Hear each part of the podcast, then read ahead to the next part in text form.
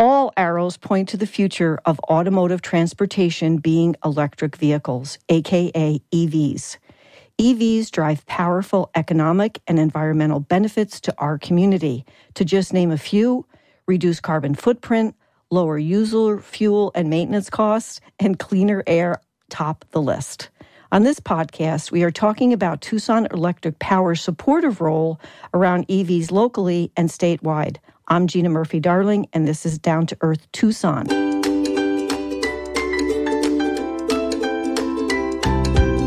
Electric vehicles for today and a roadmap for tomorrow.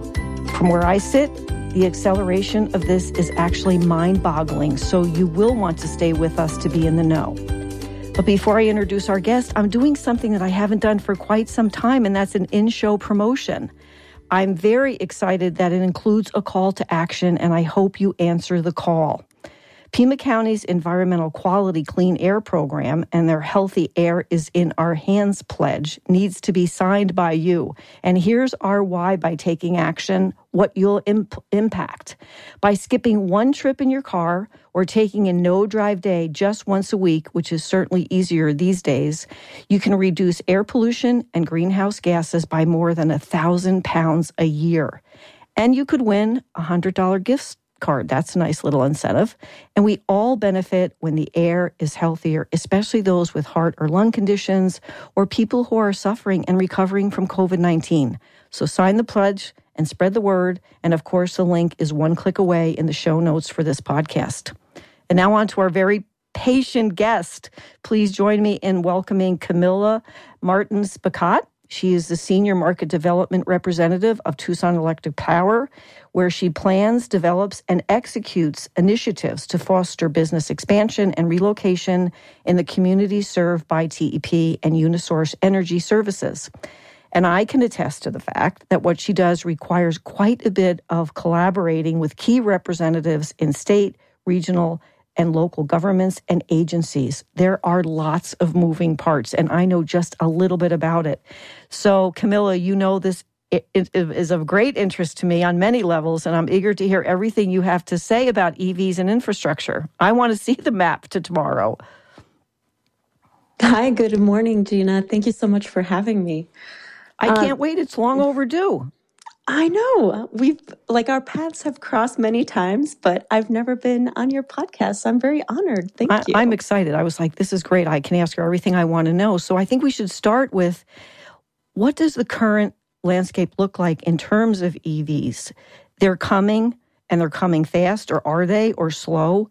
And then go on to how TEP hopes to and is increasing EV adoption. Yeah, absolutely. So I think we've all been hearing for a really long time that EVs are coming. And, you know, this year and the next uh, few years, really, they are here. And I say that because, you know, we've recently seen uh, auto manufacturers make very bold announcements about transitioning their vehicle lineup to electric. You know, you saw GM coming out with their uh, with their um, announcement just last week, yeah. saying that they're going to be all electric by 2035.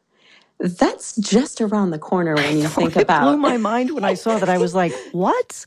Yeah, and you know, in VW and BMW and Ford, you know, there are different vehicles coming online every year. And the most exciting part is that it's not just sedans anymore, right? We're going to be seeing the Ford F 150 become electric. And that opens up to a whole different customer segment the ability to electrify. So I think we're at a tipping point because what is available to people really meets their needs. And so people are going to start making that transition, and that transition is going to come really quickly. And it's all about infrastructure, which is part of what you're doing. And then my question is so I don't want to tell you how many Amazon trucks, how many FedEx trucks, how many delivery trucks are in my neighborhood every day. Is there also a focus on some of the what I would call high use commercial vehicles for transition? Absolutely. I mean, Amazon has made a very bold announcement in their efforts to not only electrify their parcel delivery van fleet, but also to do it with green energy. So they they have said, you know, we want our energy to be green from day one because we really want to be carbon neutral from head to toe. And so there is an effort across the board, you know, from sedans to these parcel delivery vans to the technology that's being explored in and around the even the heavy duty trucks the the se- semi trailers right and so um, once we start electrifying all those different segments, it's it's really going to take off. And you're absolutely right. It is about infrastructure and planning for that infrastructure to be in place to meet the demand of our of our customers. You know, um, particularly in terms of TEP, we really want to be a leader in Southern Arizona's effort to um, electrify because we really believe that it will create a cleaner and more sustainable community. And we really want to do that by working on collaboration, promotion, and education. And we really also want to lead by example. I just want to kind of highlight something that TEP has recently announced, which is that we're going to be transitioning our own fleet to electric vehicles. We're going to start with our um, light duty vehicles, such as sedans and SUVs. And as uh, trucks become available, we're also going to start transitioning those. But our goal is to have our fleet transitioned um, as available um, by the models in the market by 2035. So that's that really is fast. I mean, all of a sudden, I was looking back for a show guest the other day, and I thought he was probably on about three years ago, and it was 10. So that's what happens in this time warp, warp we're living in. And I, I'd like to get a little bit more granular about you're not trying to be leaders in this field. Let's own it. You are leaders because you're at every table that I'm having conversations with anyone about in terms of getting that infrastructure in place. And it's really accelerating. So tell us a little bit more about what you actually do with both the residential and commercial programs related to EVs, because you're really I don't think the effort would be where it's at already in southern Arizona. I know it. I don't I don't have to say I think it without the support of TEP. So so brag a little bit here. Sure, absolutely. You know, Gina, I think um, a lot of the work that we do is driven around empowering our customers to make decisions that are that fit their needs right? We want to assist them in making that step toward a, a greener a greener choice. And we do that through partnerships and collaborations and i'll get into those in a bit but also in developing supportive policies and incentives, creating some awareness and education campaigns, and doing really prudent but forward thinking infrastructure investments. And so, um, if you think about what we've done with our commercial program, right? So we launched this commercial program in May of last year. We did a soft launch in February, and I, re- I re- remember having this like, oh no feeling because we did the soft launch, and then a week later we were all on lockdown. and, oh my gosh, that's right. Yeah, the world yeah. changed that day. It, it totally did. And here we thought, okay, well, this program is going to, you know, potentially have a slow uptake, or maybe we might even have to pause it. But what we saw was just massive pent up demand. You know, the, the program has a goal of activating 360 ports by the end of 2021. And which which is a lot, but you know, if you think about it, I just the other day I was reviewing um, our current status report. And right now, we already have over 400 ports in our pipeline. We have 19 projects that have been approved, and those represent 114 ports. And it's February. And, that, and it's February, and it's COVID.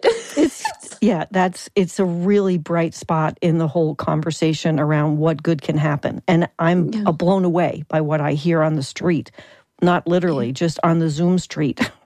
Yeah, yeah, exactly, exactly. And so our commercial program really aims to kind of address two main barriers that we've identified when it comes to uh, transportation electrification. One is the upfront costs, and two is that education piece, right? That technical assistance.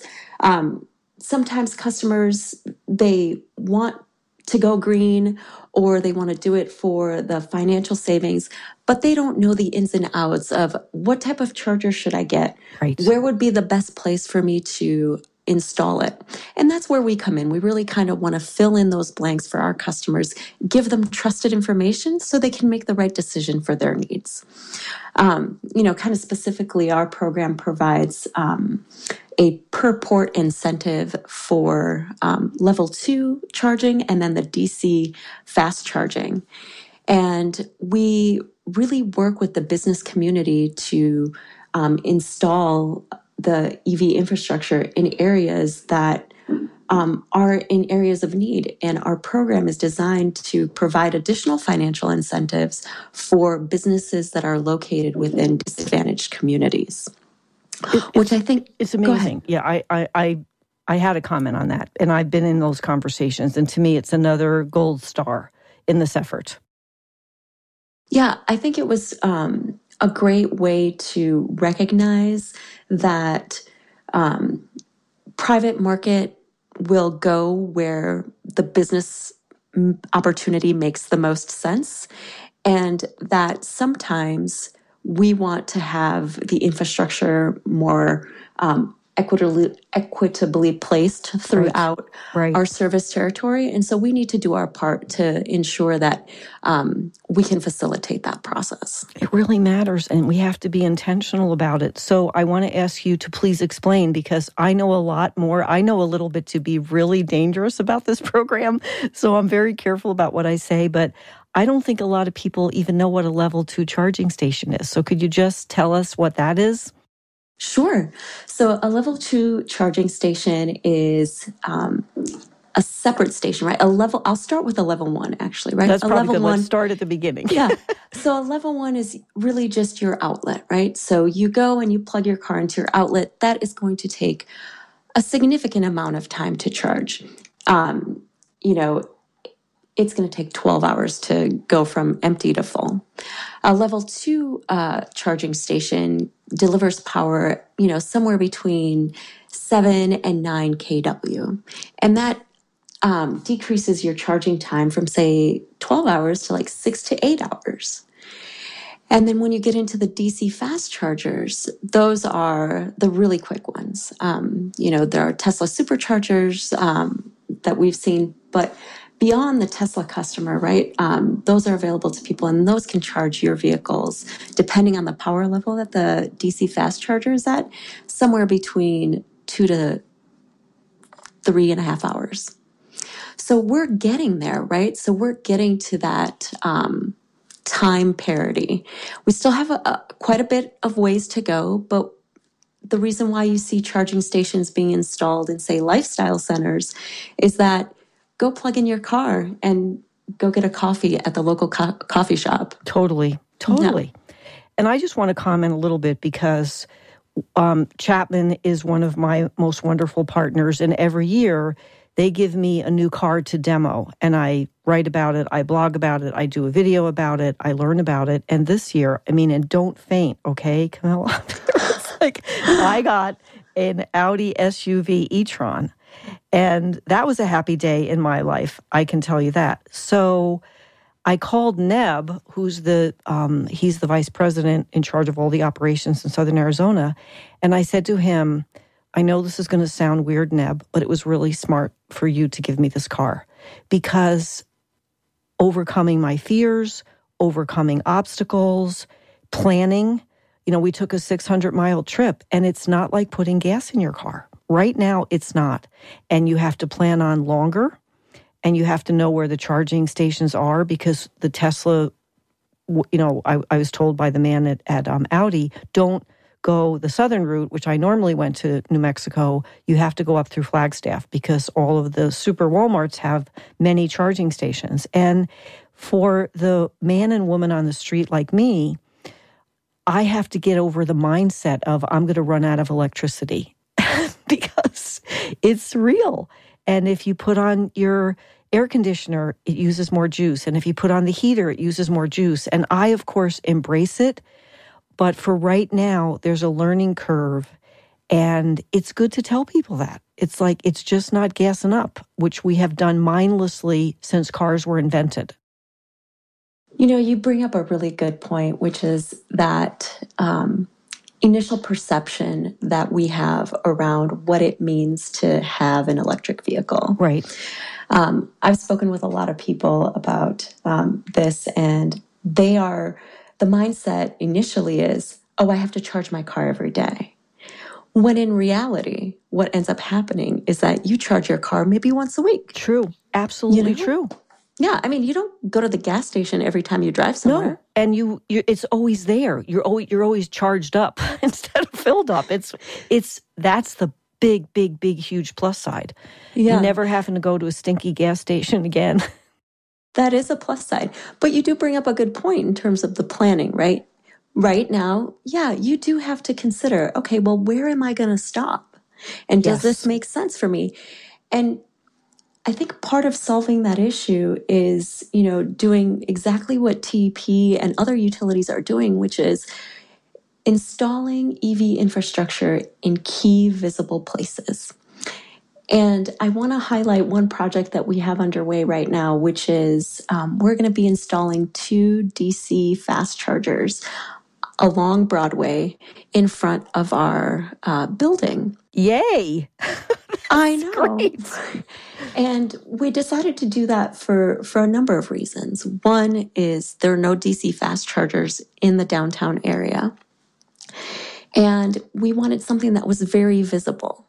You know, a lot of times the chargers are in the parking garages and people just don't see them. And right. if you don't see it, you automatically assume that it's not available. The EV driver knows that there are charging stations in the garages because their vehicles tell them that there are. Yes. Right?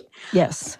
But for do. the person for the person driving an uh, internal combustion vehicle, right? They don't they don't have ready access to that information. And so it's important for them to see that the charging stations, right? The gas stations are readily available so that when they're driving down the street, they're like, oh, let me pull in here. Let me walk to some of these downtown businesses while I'm, you know, charging my vehicle.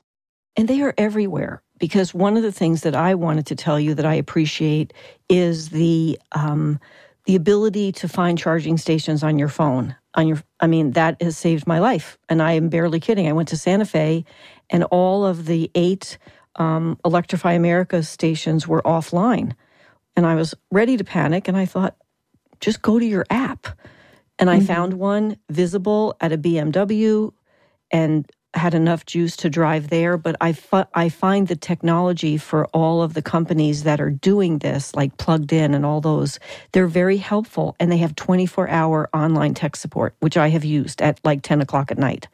That's so great. That's really important. And I want people that are listening that have concerns, there is support out there and, and yeah. it's, it's massive.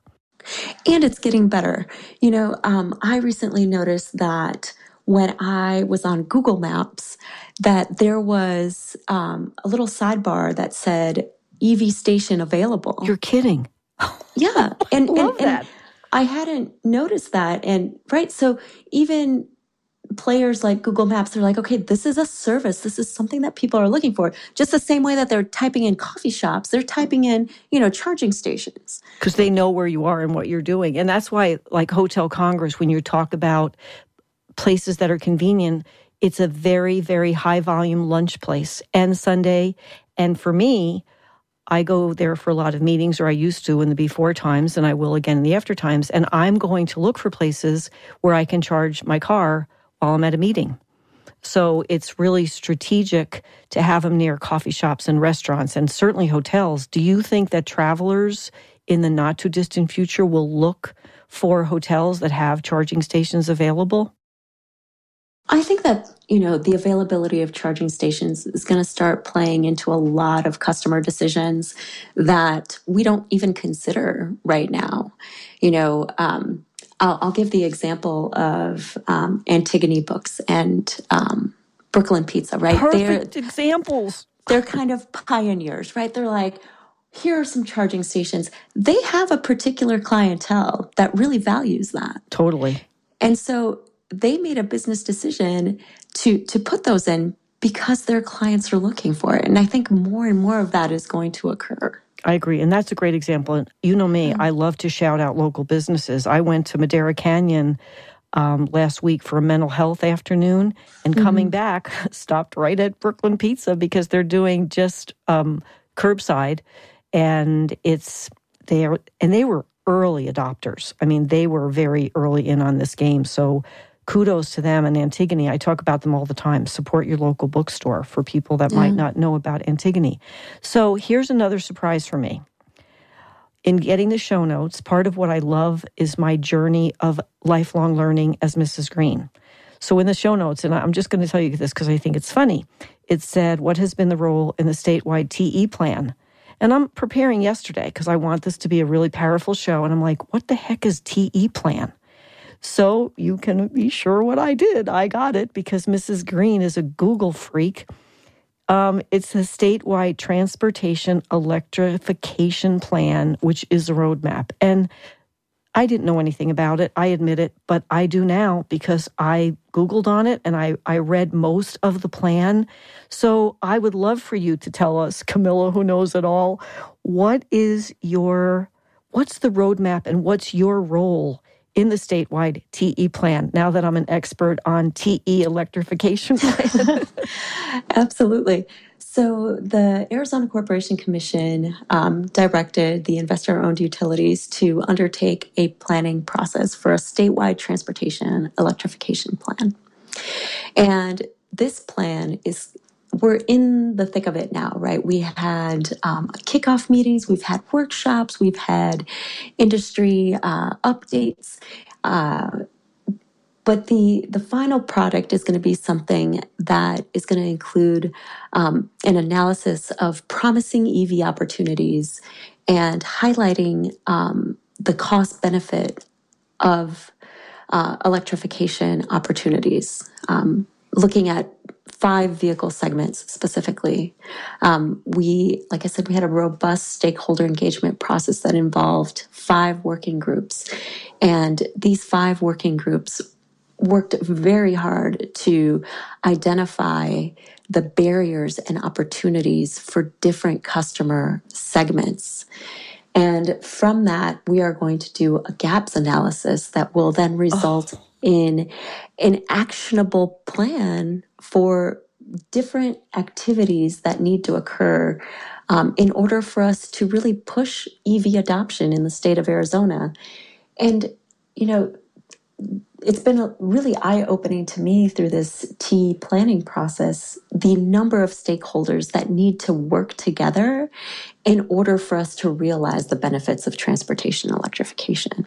Utilities have a very unique and important role to play, but there are so many other groups that need to be involved in order for us to deliver these benefits, the economic and environmental benefits to all the residents of the state of Arizona.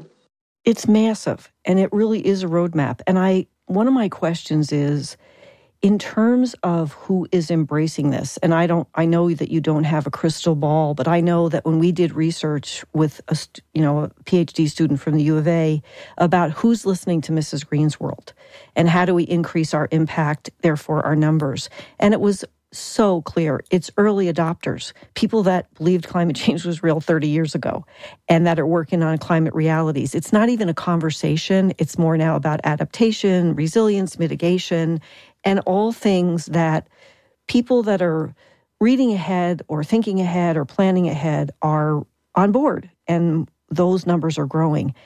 In terms of electric vehicles, are you able to comment on where do you see the most interest? Is it in the commercial space? Because there is eventually massive cost savings. And or is it a combination of, of individuals and the business sector? Because I see both. And I just wanted to know you have a much broader view than I do. So who's interested? Who's coming to the table? You know, you hit it right on. It is both. And and others, right? So there are residents, right, that are interested in making individual purchases of electric vehicles. There are businesses that want to put in charging stations for their employees, for their customers. And then there are businesses that have fleets that want to convert their fleets. And then you even have, say, Suntran, our regional transit agency that's looking to electrify their bus fleet. And we're working with them as well to um, assist them with planning, um, technical assistance, reduction of upfront costs through supportive infrastructure. And so you really see that there is a wide spectrum of people that are interested and chomping at the bit to to make that transition. And different groups have different barriers that we need to assist in helping them to address. And that is why we have developed our five year strategic EV roadmap. And I don't know how familiar you are with it, but um, we, TEP, did this uh, planning process where we came up with a roadmap that identified 48 initiatives that we needed to undertake in order to increase EV adoption in our service territory. And it's an ambitious roadmap. We are very busy. Um, I was so glad I got you for a half hour. we, you know, we're really looking to take the number of electric vehicles in our service territory from where it is now, which is, you know, below 4,000, all the way to hopefully 52,000 by 2030. And that's like nine years from oh now. Gosh. Oh my gosh. it blows me away. And now I when I when I hear those things, I think, Gina, you'll be 79. And I probably shouldn't always be bringing that up, but I hope I have as much energy and and passion and enthusiasm for this. And I've gotten to see a lot of really big dreams come true in our 13 years of doing this. But I just want to point out again there's so much leadership that comes from TEP, and I sound like I drank the Kool Aid, but I have the proof. It's true in so many areas with your ecos team and and training what I call a lot of the C-suite employees and not just them but everybody on sustainability and all of these initiatives and incentives and um, another comment from having owned now I have this vehicle the um, the Audi e-tron SUV, which I might add I do not own, um, is when we stopped. We we had a scary moment. We really did. We were out in the boonies looking for a rare bird. There you go, a little about Mrs. Green, and we were coming back, and we got um, back onto the interstate at Picacho Peak, and we started going 65 miles an hour. So our amount of charge left dropped dramatically because we were going really, really slow. And we went to the um, that Twin Peaks Mall. A lot of people in Tucson will know that it's between Tucson and Phoenix, and it's right off the interstate. And I had honestly never been there. And they had eight charging stations at least. And what surprised me was the traffic of number of people coming in mm-hmm. to get their vehicles charged. It was mind blowing. And unfortunately, you know, they were offline. And um, we found another one through my app, but it's the infrastructure is already there if you have one. It's like you don't have to wait five years to get one. To me, there were, when I looked in Casa Grande, you know, along the interstates, I'm assuming there will be quite a bit of installation of charging stations because of the amount of people that are traveling on I 10. Absolutely. You know, um, there are some great initiatives by PAG in working with PAG and MAG, they just finished their um, alternate fuel corridor planning uh, exercise that identified the places along I 10 that needed DC fast chargers in order to ensure that there is um, adequate charging throughout the state of Arizona through along I 10. And so there are a number of efforts out there to ensure that people aren't faced with that oh oh moment, right? Yeah. It's yeah. scary. It's really scary. And and you don't have to be scared. We have a, an expression in our family say don't be scared. You don't have to be scared because my husband and I were alone, so we didn't have our techno wizard children with us.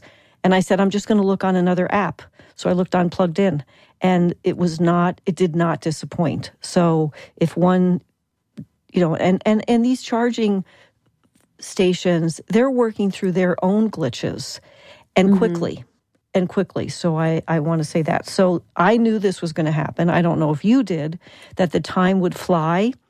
And it did. And I learned a lot more. And you answered some of my crystal ball questions.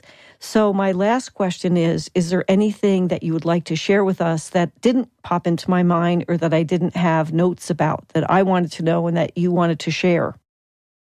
You know, Gina, I think one thing that I just kind of want to end on is the importance of not just being a leader in of TEP, being a leader in Southern Arizona's efforts to um, electrify, but also being a leader in the provider of green energy that powers that infrastructure. Yes. Yes, yes. I want to ring the bell and I don't have my bell anymore. right. I know you're familiar with our um, IRP process and where we're going for the future, right?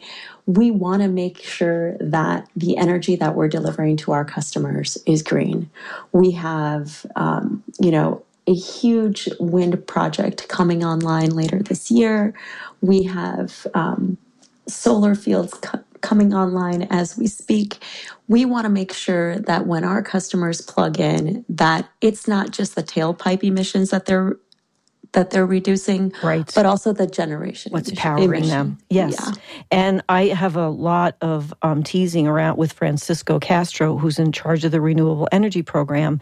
And when we travel to New Mexico, which is where we have family, I can attest to the fact that you're building wind farms because we haven't taken a trip in forever we, that we don't see pieces of them being transported along I 40 to go to New Mexico for these big wind farms. And, and it's absolutely factual that you have set these metrics for accomplishing this, this, and this, or the timelines, and you're you keep accelerating them, and that's yeah. that's easy easy to track. So it's it's a it's a wonderful thing to share that word and oh my gosh, do I love my Audi. It's like a spaceship. And I almost hit somebody the other day. I was going very slowly and he was on the sidewalk and he stepped down in the sidewalk, not in a crosswalk, and he looked and I knew him. And he said, I didn't hear your car. And I said, That's because my car doesn't make any noise. When I pull it in the garage, it starts making music so that people know if it gets close to something. So it's just wonderful to have one. And I had a, a, hybrid before, and it's just magic. You plug it in and go to sleep, and you have, I, I say, and the tank is full. So yeah. thanks for all you do. Thanks for spending the time with me. And for oh, it's been so fun. It, it, it really has been fun. It's been a pleasure, and uh, always my hats off to TEP for the good things they're doing for our community and our planet. And I have said to people frequently, where would we be without them? And, and here, here's one thing else, Camila, I have to bring it up. Seriously, the Sabino crawler, talk about a Herculean effort of everybody to the table. And for people that listen to my Down to Earth from around the country, Sabino Canyon to me is my favorite place in Tucson to hike, bar none. And they had these horrible oh my God, they stunk. It was a diesel. Um, you know, um, I call it the Sabino crawler now, but these you, you could drive in and drive out, take the tram. And that was a really big effort that would not have happened without TEP. I had Jim DeGrood on for a, a moment about the green, the Go Green Awards, mm-hmm. and he said it wouldn't happen. And he's from PAG, which is Pima Association of Governments. They're a regional planning authority, and they help bring all these partners to the table and make things happen regionally and statewide. So, I, I, any chance I get to talk about the Sabino crawler makes me light up. Yeah, I couldn't agree with you more. I think we are so proud to have been part of that project, right? Because it really does embody a lot of the it does. It ethics behind the work that we do as a utility, right? We want to make we want to improve the quality of life of our of the community that we serve. And part of that is allowing them to enjoy this beautiful scenery without the noise of the diesel tram or oh, the smell. smell. It was awful. You know, in one of the most pristine places in our community. I mean, anybody that comes to visit me that's an outdoors person, I say start with Sabino Canyon. There's easy hikes, there's hard hikes. I I tell them to avoid Blackett's Ridge at all costs because that is like if I die and go to hell, I'm going to have to do Blackett's Ridge every day. But anyway, and I I'm still bitter and holding it against Dave Hutchens because I did not get invited to the grand opening. And I'm kidding. I teased him so much. I went, Oh, I guess you lost my invitation to that party. And um, I'm sure if there's another one, I am going to be there. And of course, he's well on his way to ruling the. Um, the world in his new position and I'm just so proud of him and what he's doing happy that Susan is there so yeah this was great I think you and I could stay on till like 10 10:30 tomorrow? yeah, you know, I would like to continue this conversation in all honesty. And you know, you said earlier about like in 10 years you're going to be 79. Well, we need to check in and so that you know we can talk about the different initiatives that we have started up, where we are with our electrification efforts because it, it really is something that, you know, takes an entire community to do. Yes. And we are just one of the many players. And we really appreciate you and all the efforts and all the dots that you connect so that um, people can really enjoy the benefits of a greener world. And to just love it. And I just don't feel like I'm slowing down at all. And it's things like this. I mean, two people in the past week have asked me in very grave moods and very dark, I could feel their energy. And they said, I've never wanted to ask you this, but is there hope for the planet? Seriously, two people. And I said, I can't live without hope. We're in a lot of trouble, but all I see is hope. And if we get vehicles electrified and we reduce our CO2 emissions and figure out how to draw down some carbon, we're going to make it. We are resilient. So things like this give me a lot of hope and inspire me and keep me young. I only feel like 50. so that's great. I know, I know. Well, you're great. And I'm glad we got to spend this time together and just share some more good green word about what's happening for our community and the planet. And everyone, my last thanks is always to you, our listeners, because without you, there would be no us. So, Camila, keep doing the good work, and I'm sure our paths will cross more and more. Absolutely. Thank you so much for having me on. We'll see you next time. Indeed.